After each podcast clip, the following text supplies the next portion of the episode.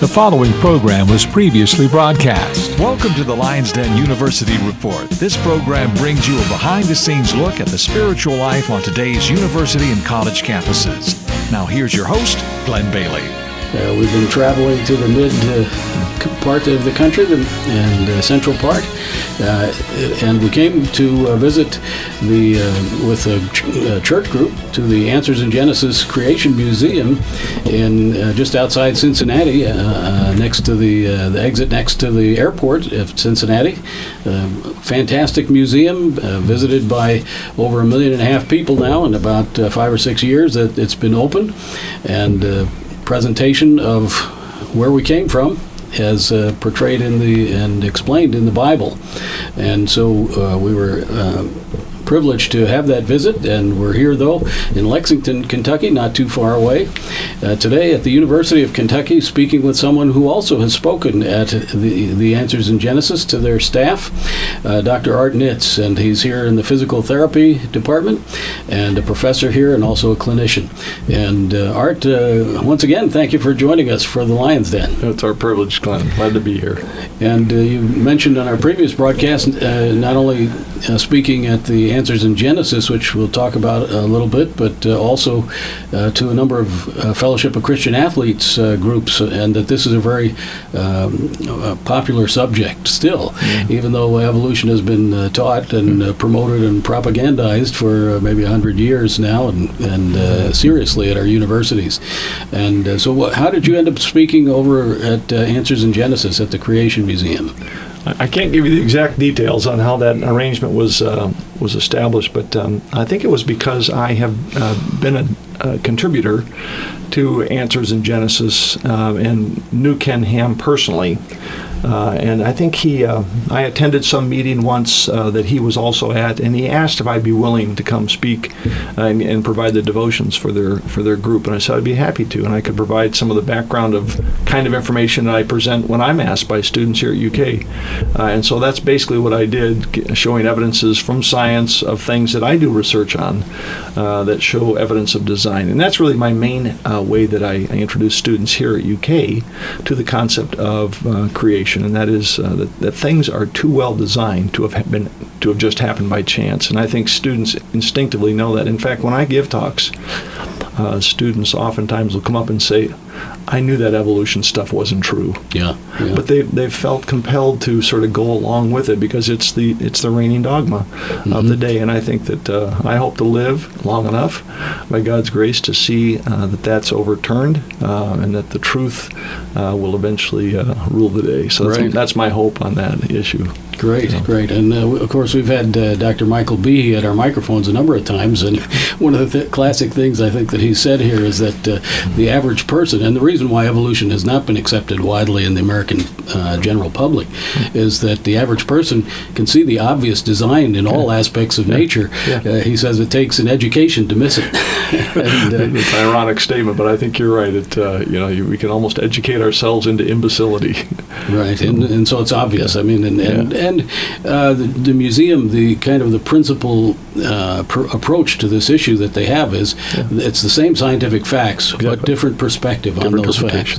And uh, just as yeah. my wife and I shared with you, we're out by a lake here in Kentucky, uh, and, and we're not at the coastline of America. Right, Kentucky, right. we're right in the center, and we're in some mountains. Yeah. And here we are walking along a, a hiking trail near a lake, yeah. and we find these uh, seashells fossils right. on the, How did that on the shore of the lake. Yeah, and so uh, same facts. You know, uh, uh, an evolutionist has to come sure. to con- contortions of how there was an ocean here at some point, and, and how it disappeared, and how all the uh, the matter that had covered all those shells uh, eroded hmm. away over millions of years, and so on. And, and that's how we found those seashells there and uh, but there's a, a, biblical response to that, and the Bible sure. says uh, why we find that kind of thing on every yeah. mountaintop seashells. Right. That would be a worldwide flood seems to explain a lot of things. In fact, the the more research that's done and the recognition that uh, the, the, forces that came to bear that produced the worldwide deluge uh, would have produced virtually, uh, you know, not all, but nearly all the topography that we see today. But I, I actually uh, use something that's even more more simplistic than that. I I uh, happen to have stumbled into, if you will, um, um, a hobby uh, where I look for Indian artifacts, Mm. uh, and I have discovered uh, several hundred air, Indian arrowheads. Uh, and people in central Kentucky, in particular, readily recognize an arrowhead when I hold it up in the air. Right. They also recognize a piece of shale that's unshaped and unformed, and they can tell that one has been tooled and the other has not. These are not people with uh, background degrees in paleontology or or in some field of study of anthropology that would make them experts in being able to recognize that. These are just everyday citizens who can instinctively recognize that something that's shaped in the, the shape of a teepee, uh, if you will, the shape of a Christmas tree with little sharp edges on it, didn't happen by chance. There are no working parts in an arrowhead. It's one piece. And yet we know instinctively that did not happen by things just tumbling around and producing that uh, in the bottom of a creek bed. Some human agent took uh, actually deer antlers is what they would use to actually scrape out and carve these pieces uh, out as they do uh, in shaping these flints. So uh, in students, I think they connect with that because they recognize that's a simple example. What about something like a cell that has oh two or three thousand working parts all at the same time in the same relationship that have to interact with one another? You know, something far more complex than the equipment we're using right now to Right. conduct this interview. Sure. Uh, and yet those cells, we have 10 trillion of them in our body right now that are all working in the right uh, way to produce uh, life for us to con- continue to conduct this interview, uh, and yet somehow that, that happened by chance. So I think students instinctively recognize there is something not right with that Sure. perspective. So And yeah, and yet, uh, you know, the, average person says oh, that that's Yeah. great, but then they hear somebody with a PhD after Right. their name say, "No, that we had Yeah. this big Yeah. explosion, and Yeah. things keep organizing themselves, and so you can you're supposed to believe that." Yeah. And uh, but it should be hard to believe. and, and there are people Yeah. who are equally intelligent. I think, Right. uh, uh, in terms of one of the the uh, latest fellows who's uh, promoting some ideas on the creation scene is uh, Dr. John Sanford. I don't know if you've come across uh, heard that uh, name, yes, Dr. uh, Sanford. He was yeah, the yeah. inventor of the gene gun. Yeah, right. He, he had been an atheist Yes. and became a Christian. Yes, right, sure. And is a uh, now a, young Earth creationist, we would call him. And uh, he's uh, his approach is, uh, as he was a geneticist in, in plants, now he's studying the human genome and uh, determining uh, that all genes are uh, receiving mutations constantly, and uh, that they're not positive. They're Right. not leading to new They're uh, forms, yeah, right, uh, yeah. But that the human race would have been extinct Right. at the rate of mutations right now Yeah. uh, in 10 to 20,000 Yeah, years. Had it been uh, existing that long, and of course, evolutionists say it existed a million years, and uh, the creationists say, no, um, God created Yeah. man in the first week, and about uh, six to 10,000 years ago. And. I've seen an interview by him uh, with for a different magazine besides the Answers in Genesis group, and he really was able to highlight those very facts. And um, of course, he, he is an expert, and you have to perk up your ears and listen carefully when Right. somebody with that kind of a background and that kind of scientific credibility speaks. Um, they do it speaks volumes. Right, Yeah. Cornell professor Yeah, right. emeritus, and Exactly. uh, uh, you know tops in his field, and Right. yet has does not have a problem accepting Right. science and the teachings of the Bible as Amen. the the accurate source for uh, human history and the history of the world. Right.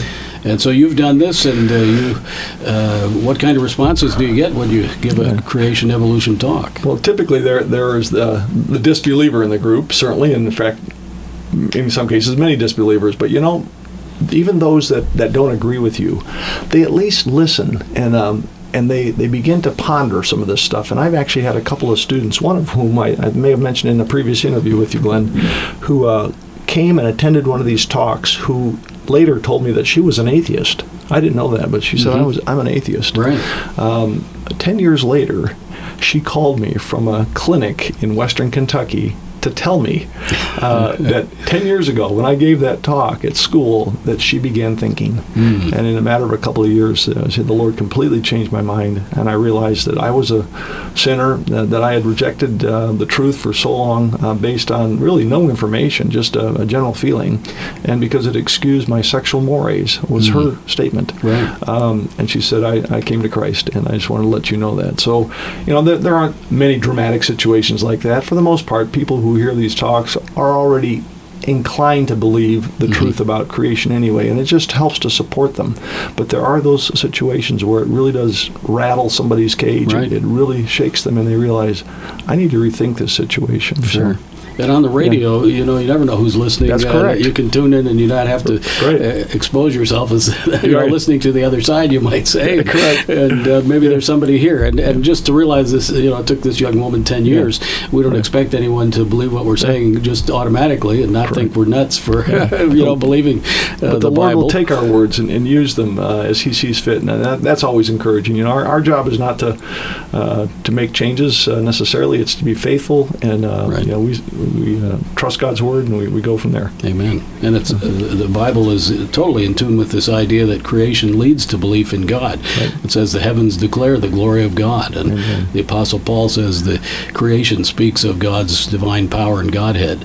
And uh, so the people are actually without excuse, according to the Bible, that they, they should know He's there, and, and then they know morally that uh, that uh, He's there as well, because uh, even the uh, most uh, confirmed atheist has a conscience that God has placed in, in his life. And uh, if you're one of those today, you you do know there are some things you've done that you believe are wrong, and uh, God gave you that conscience so that you could uh, get to know Him and, and try and make it right and receive forgiveness. Yeah. And uh, so now you're also involved with the. Family Foundation here in Correct. Kentucky. Tell us a Yeah. little bit about that organization and what you're doing with them. Sure, that's a public policy group here. Almost every state in the nation has a public policy group that's a Christian-oriented, family-oriented uh, group that examines um, ordinances, laws that are being proposed, laws that exist, and see how it affects the family from a uh, Christian uh, faithfulness perspective. Uh, and Kentucky, uh, many years ago, uh, began one, and, and I uh, was involved in it as a, as a member, and then ultimately I actually became the um, chairman of the executive committee. And we have three or four individuals who are full-time uh, policy analysts, uh, and then some part-time people who, ex- when the state uh, is considering, you know, a marriage amendment or something like that, it's the Family uh, Foundation in Kentucky that gets uh, people informed, connects pastors, uh, encourages congregations uh, to just think about these matters and to look at them from a biblical perspective, from a just from the standpoint of, of how it affects the family.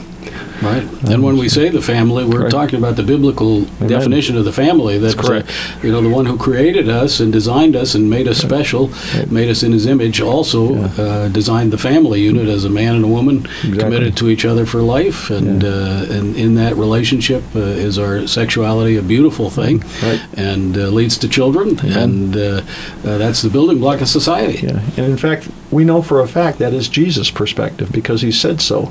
That he said uh, when when posed with a question, he said, "Did you not have you not read that from the beginning he created them male and female?" And then proceeded to um, exalt uh, the, the the value of marriage and family, and the, and the fact that he starts with the fact that we were created male and female for the purpose of complementarily uh, uh, meeting each other and, and engaging in relationship and having children, etc., uh, is is Jesus' perspective, and and I I'd hate to have a, a lower view than Jesus, Right, uh, on a matter as crucial as that to society. So um, Yes. we can be And, confident. and he yeah. points back to the creation, and this is where Exactly. the, the biblical worldview is so uh, important. It's It is the best one. Exactly. It's the one that has uh, provided the greatest blessing for mankind. Uh, but also, it's the one, uh, if you're a follower of Jesus, Exactly. he said he made male and female from the beginning. There wasn't uh, yeah. millions and billions of years of death, Right. disease, and suffering Right. until God made them and uh, Exactly they right. sinned.